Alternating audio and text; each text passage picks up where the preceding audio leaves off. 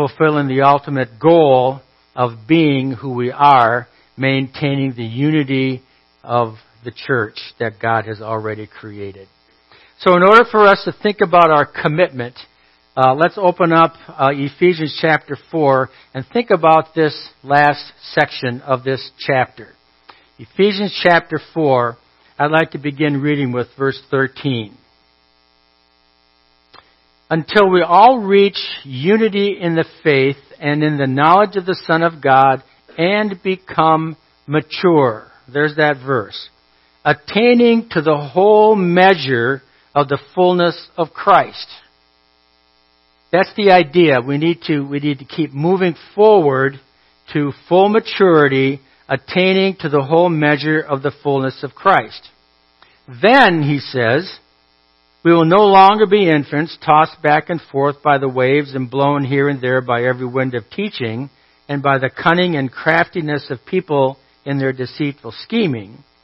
Instead, speaking the truth in love, we will grow to become, in every respect, the mature body of Him who is the head, that is, Christ. From Him, the whole body, joined and held together by every supporting ligament, grows and builds itself up in love as each part does its work. Father, I pray now that as we think about these verses, that you would speak to us, certainly individually, but my heart is that you would speak to us as a whole. Speak to us as a body. And how we as Three Lakes EFC together can keep moving forward. To that end, I commit this time of teaching in Jesus' name. Amen. The suggestion that I have here, a growing and maturing local church, first immediately brings up two questions. First question is this. Is Paul referring to ultimate maturity in the next life or is he talking about maturity toward which we should work in this life? That's an important question. Because of course we can never reach the full maturity um, and the fullness of Christ um, that God has for us uh, in the next life. But I would suggest to you that the context of this verse tells us that yet we should be working towards maturity in this life. If you go back to the previous chapter and look at verse 19, you'll find the apostle Paul praying for the church. And look at what he prays for them in verse 19. That we may know this love that surpasses knowledge, that we may be filled to the measure of the fullness of Christ. Paul's praying that that may be our present experience together. And that's exactly what he says here in verse 13. Again, Paul says, I expect that the Ephesians will grow in maturity, attaining to the whole measure of the fullness of Christ in this life. So moving forward towards maturity, growing towards maturity is something that God wants us to have in this life. Further, spiritual growth to maturity is the expectation of the following verses in verse 4, chapter 4, where Paul tells us in verse 17, don't live as unbelievers, live as believers. Verse 25, put off falsehood and speak truthfully. Verse 28, don't steal, but uh, give to those in need. Verse 29, don't speak unwholesomely, but edify each other. In other words, grow in the way that you relate to one another.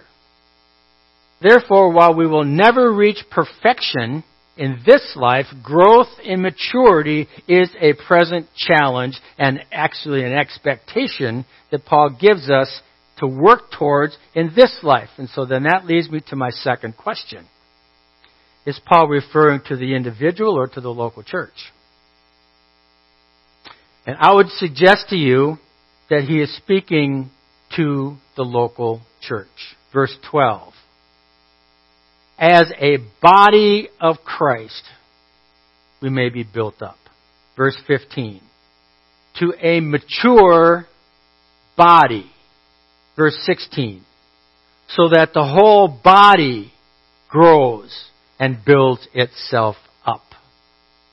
So while we are all individuals, when we come together, we check our individual identity at the door. Okay? We check it at the door. Because when we're together as a church, we are a body. And then God says, as a body, we need to grow. We need to keep moving forward as a group, as a body. And so here's what I'm suggesting. Local churches who maintain the unity of the Spirit and the bond of peace, Sermon 1, and who accomplish ministry in the midst of diversity, Sermon 2, must continue to grow in maturity as a body. We must keep moving forward together as a local church. I'm going to put on my interim pastor hat now and talk with you about the life cycle of a local church. And here's the life cycle of a local church. Local churches begin, and then they grow, and then they reach maturity. And then they plateau and begin to decline. And when they decline, they become less and less effective maintaining the unity in the bond of peace and experiencing ministry in diversity. This is just the life cycle of a local church. It's the life cycle of any organization. And so what has to happen then, if a church or any organization is really, really on the ball and they want to say, well, we don't want to decline, here's what they do. The next graph shows that something has to happen on the road to maturity. And what has to happen is what's called the sigmoid curve. And this is a word that's taken from the Greek letter sigma, or S, to refer to an S curve. And so what has to happen in an organization is, as they are growing towards maturity, before they get to the top and plateau and decline, something happens. They take an initiative and they begin a new initiative and they introduce a new S curve, which then becomes the new bell curve and the new growth cycle. This is very important to happen in an organization, and if it doesn't happen, the church is going to reach maturity and then it's going to decline. Yesterday at our men's conference, we heard the story of a company. Maybe you remember. It's called Blockbuster Video. Don't you remember Blockbuster Video? Well, Blockbuster Video was really strong in the late 1990s and early 2000s, and by 2004, they reached maturity. They had 9,000 stores internationally, 85,000 employees, and they were raking in billions and billions of dollars every year. And they were on their way and they had almost reached, in fact, I think they did reach maturity. And something very interesting happened. There's this small upstart group that really figured out that instead of using uh, VCR video cassettes, let's stream movies into people's homes through their computers. This company is called Netflix. Netflix went to Blockbuster Video and said, How about if you guys buy us? And and Blockbuster Video said, Are you kidding? You're a little scrawny little company. I mean, we're Blockbuster Video. We don't need you. So they said, No. Well, ten years later, Blockbuster Video is down to one store in Oregon. And Netflix has 156 million subscribers. What happened? Blockbuster Video did not understand the life cycle of an organization. Because unless, when you're reaching the top in maturity, unless you introduce another S curve, you're going to grow to plateau and you're going to decline. Now, how does that apply to a local church? Our local church. Well, our church survey that we took back in, the, in uh, 2017 indicated that our congregation was well on their way towards growing in maturity. We were doing well. And uh, something happened 18, 15 months ago. God decided we needed a new S curve. Because I think God decided, I don't want this church to plateau and decline. And so He gave us, He kind of imposed upon us an S curve, didn't He? Pastor Niall resigned. And when that happened, letter A, there was pain. And it hurt. And now we're in the midst of the transition, the shaded area. But it won't be long until we trust. Our search committee brings us a candidate. The congregation votes, and God willing, whoever it is will call him to be our next pastor, and initially there's going to be great rejoicing and great joy, right? But what's going to happen when the honeymoon is over? There's going to be some more pain. Why? Because we've got to adjust to each other. We've got to learn how to get along. We've got to figure out, well, now who are we as a church? But it will happen. And once that adjustment happens, you will begin to begin another life cycle and you'll go on to maturity. But guess what's going to happen? Eventually, you'll get to that top and unless you start new S curves. Now, it doesn't have to be as drastic as getting a new pastor. I mean, that's about as drastic as you can get for a local church. What I'm talking about here is the necessity of a local church to open up the windows and get a breath of fresh air about something. Something that captivates the church. Something that says, whoa, this is really cool. This is a new thing for us to consider. It might be it might be just some new initiative. It might just be some new idea. It might just be tweaking something that's already happening. But it's opening the window and getting something fresh so that you can start a new S curve so that you don't reach maturity, plateau, and decline. Now, is this a biblical idea? Well, I would suggest that this idea is firmly planted in the verses that we just read. I would suggest to you that these verses tell us that a local church, the model that God has given us in Ephesians 4 tells us we must grow. We must move forward as a body. We must grow, move forward as a body. And Paul tells us three ways to do that. First, in verse 14, he says, make sure you continue lifelong learning. Lifelong learning. Look at verse 14 with me again. Then we will no longer be infants, tossed back and forth by the waves and blown here and there by every wind of teaching and by the cunning and craftiness of people in their deceitful scheming. The NIV uses the word teaching here. That includes fundamental doctrines, which were outlined in verse 2. Remember the seven ones that we talked about? We've got to grow in the seven ones. But I think this also includes the idea of growing together in practices of living. To live here is how to grow in spiritual maturity as a body. And notice the phrase infants. See, when a local church begins, it's a young church. Now, the people who started our church are by no means spiritual infants. Good heavens.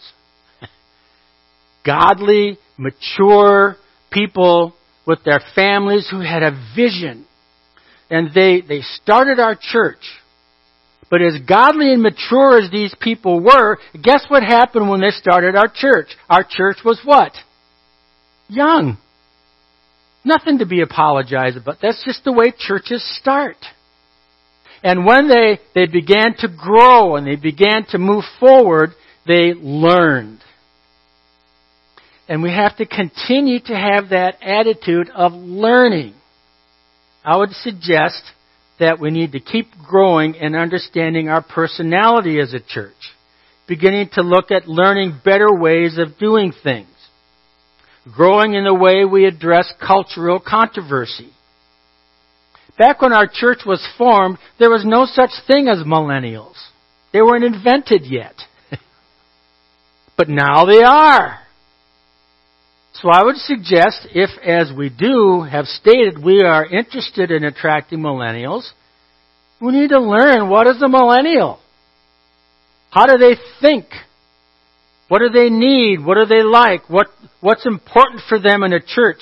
We need to be lifelong learners as a body.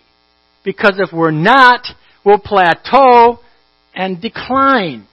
And so maybe this idea of understanding millennials is opening the door for a breath of fresh air that captivates us and gets us thinking, whoa! And our church gets around the idea and we think, this is exciting! And it's our new S curve. We need to grow in our depth of worship. We need to grow in our generosity and giving. We need to grow in the way we embrace sacrifice and suffering. And when we do, we will be guarded, as Paul says, of being tossed around by our culture. The stuff that happens in elections isn't going to bother us because we are a growing, mature, learning body.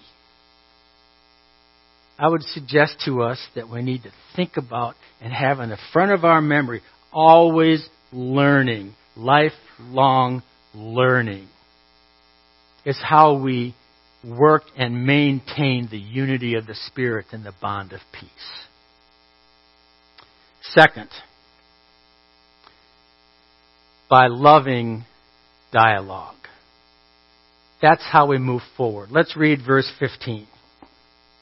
Verse 15 says, Instead, speaking the truth in love, we will grow to become in every respect, here it is, the mature body of Him who is the head, that is, Christ.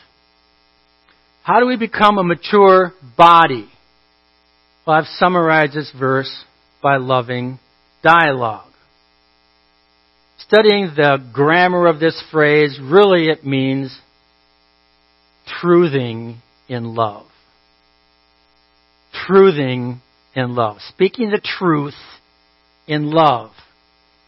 But it requires that we do more than just communicate a message. It includes living the life. It includes walking the walk. It includes talking the talk. It includes walking in life, our talk about life. And the context clearly has to do with speaking about applying the truth of the Bible to our body. Verse 4 speaks about the fundamental biblical truths. Verse 13 says that we need to be established and grow in the knowledge of Jesus. Verse 14 says we need to grow to become like Jesus. And so we don't just talk about truth, we talk about biblical truth. Okay? We speak biblical truth. That means addressing distortions of the scriptures. It means resisting groupthink. You know what groupthink is? Groupthink is when a person doesn't want to rock the boat, so they say nothing and they go along with the group. Speaking the truth in love, speaking the truth says, no, I'm going to throw something on the table and I'm going to begin speaking about it with my finger on the text, speaking the truth. Think of speaking truth without love. Ever thought about that? Person smells something that might be biblically or morally or otherwise questionable, and they might be right. And so their muscles ripple, and their eyes blaze with the passion of battle. And we all know where that's going to go. Now, think about, on the other hand, speaking love without truth. That puts the warm fuzzies of apparent peace ahead of the warnings and correction that would save a situation from exploding. It might allow our church to move to the top of the maturity curve, but then unaware begin the downward decline into serious problems because no one spoke up. Instead, Paul tells us, lovingly, I love this word, dialogue. I love dialogue. Put it on the table and talk. Now, I offer a few cautions in this area, speaking to our church as a whole. Be careful with social media. Um, be careful what you post. Be careful with emails because emails never communicate what you're really trying to say. As, as good a writer as you may be, you'll never successfully communicate your heart. Dialogue. Talk together. Be careful about calling out groups from our culture. You know what I mean by groups? This group or that group or this. If you do that, you know what will happen? Somebody from that group might be in church that Sunday seeking seeking resolution from the way God is working in their heart. And we say something derogatory about that group, guess what? There's no way that person is ever going to communicate their need for Christ, and they surely won't do it here. Be careful with self righteous criticism of the terrible sinfulness of people trapped in bondage. Because they're but for the grace of God. Right? See, we need to help our church grow and move forward as a body by speaking in loving dialogue. I love that. Loving dialogue. And then Paul gives us his third how to, verse 16, by internal alignment. Let me read this verse. From him the whole body joined and held together by every supporting ligament, grows and builds itself up in love as each part does its work. Now that word internal alignment, that's an interim pastor word. Okay? So let me try to translate it for you. Notice the emphasis on the body, the whole. The whole body grows and builds itself up in love. Once again, Paul reminds us that growth is important, and as a local church, we must not plateau. We must keep moving forward. The whole body grows, Paul says. But also notice that he says it's, and each part does its work. So that requires that we understand diversity and everybody doing their part. But this verse also has an interesting and important phrase that helps us to consider how to do that in a way that we understand that every one part influences the other part. And that phrase is this joined and held together by every supporting ligament. Now, Paul loves the example of the body. And you know the body, you know that song, you know the hand bone's connected to the wrist bone, the wrist bone connected to the elbow bone. The bones are connected together by what? Joints. Right? And if you're as old as I am, you know that the older you get, your joints don't work as well as they used to. Joints are connected together and they work by ligaments. What would happen to a knee or an elbow if the ligaments joined to it pull in a different direction? The joint just doesn't work. In fact, you will damage the joint. This is where I get the idea of internal alignment. We as a body have to understand that we are connected together and our joining together of our ligaments to our joints must be coordinated. We've got to be moving together as a body together. Realizing that my ligament pulling this way needs to be pulling the same way as this ligament in order for the whole joint to work well. And so moving forward, I suggest, requires internal alignment. Now, let me give you three questions and one caution with this word internal alignment. First question What do we do and why do we do it? Boy, if we don't answer those questions, how in the world can we work together? What do we do? Well, we've already decided that. Our mission statement is we will connect people to God, we will grow them to be like Christ, and we will equip them to serve others. We've already answered that question. So everything that we do, we need to move towards making that joint work correctly. Why do we do it? We've already answered that question too. In our Constitution, we have written this, quote, the purpose of this organization is to spread the gospel of Jesus in every way prescribed or approved by the Holy Scriptures. We've already got question one down. We've answered it. So now we have to say, how do we move our ligaments to make those two things happen? Which has our second question. What's our strategy? What's our strategy to fulfill our mission and our purpose? Well, here's where we have to think about what has our leadership board done in the past. When Pastor Niall was here, he began the idea of organizing leadership teams. He organized several leadership teams while he was here.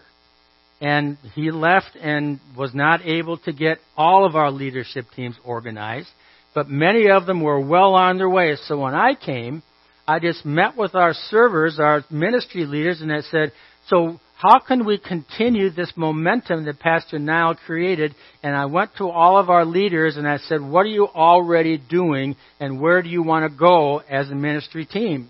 And I helped them organize and state their mission and their values in order to have ligaments moving towards accomplishing our mission and our purpose. And so our board two years ago and our board last year established, we want to fan the flames of these leadership teams. We think that that's a really good way to move our church forward. So what we did is we created descriptions of these ministries, aligned each one to our mission statement and our purpose statement, and we submitted them back to the teams for their approval. We said, is this what you want to do and how you want to do it? And all of our ministry teams that consist said, yeah, that's, they made that decision. Not me, they did. And we decided this is going to be the way that we move forward together as a body. So then that takes us to the question then what's the role of the board? What is if we've got our ministry teams organized into teams, what's the role of the board? Remember last week's sermon. The role of the board is to help these ministry teams what? Succeed. That's what the board does. Board doesn't interfere with our leadership teams. The board doesn't micromanage our leadership teams. We really do sincerely try to meet together as a board and say, how can we help our ministry teams succeed? What do they need from us? How can we come alongside of them? How can we encourage the leaders? How can we help the leader succeed in leading his or her team? How can we help that team succeed in leading their volunteers? How can we help that ministry move forward? That's our heart. Now, we don't always do it right. you know, we're, we're just as sinful as everybody else. But that's what we're trying to do. We feel that if we can get that culture going in our church, we can get the idea of empowering leaders. Oh, we ask our candidates when we interview people all the time. What do you think? How do you understand empowering ministry? Really an important question. Because that's the strategy that the board wants to continue to promote. How can we empower our leadership teams?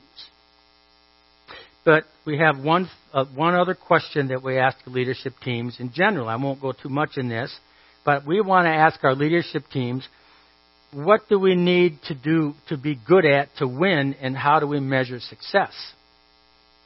We want our teams to ask those questions. Get together. what do you need to succeed? What do you need for the win? What is success in your team? How do you measure that? And challenge them to be thinking and planning for the future. But here's the caution. The caution is this. Growth as a body of believers requires that everyone in the church has the same answer to these three questions. What are we going to do and how are we going to do it? What's our strategy and how can we evaluate to move forward? We all have to have the same answer to that question. And here's why. Very interesting and important um, quote from the Harvard Business Review.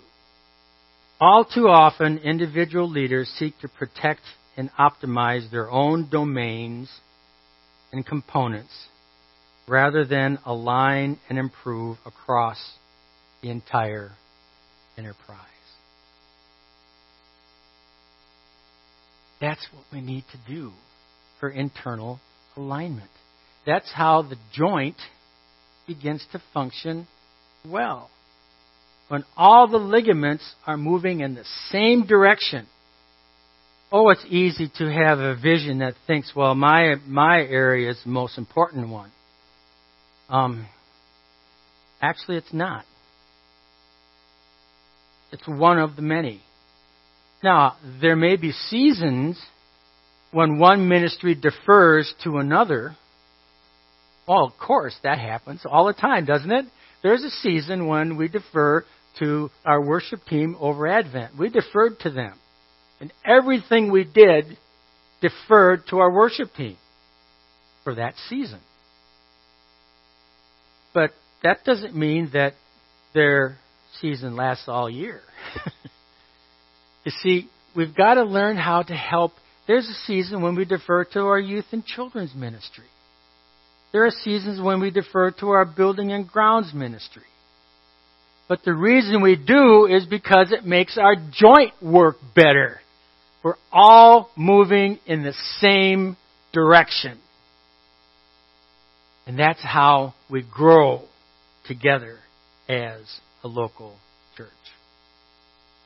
And I floated the idea that it would, I think, be helpful for us to get all of our leaders together and talk about these questions. Certainly not a closed door meeting. Anybody who wants to come would certainly be invited to come. But if we never get our leaders together to talk about where they want to go and how that might affect the other ministries, we're not going to be pulling together in the same direction. How often do we need to do that? I don't know. Two, three times a year, maybe? But get everyone, why would we not want to get together as leaders and talk about how what we're doing affects what you're doing? Because that builds the body so that the joints work better.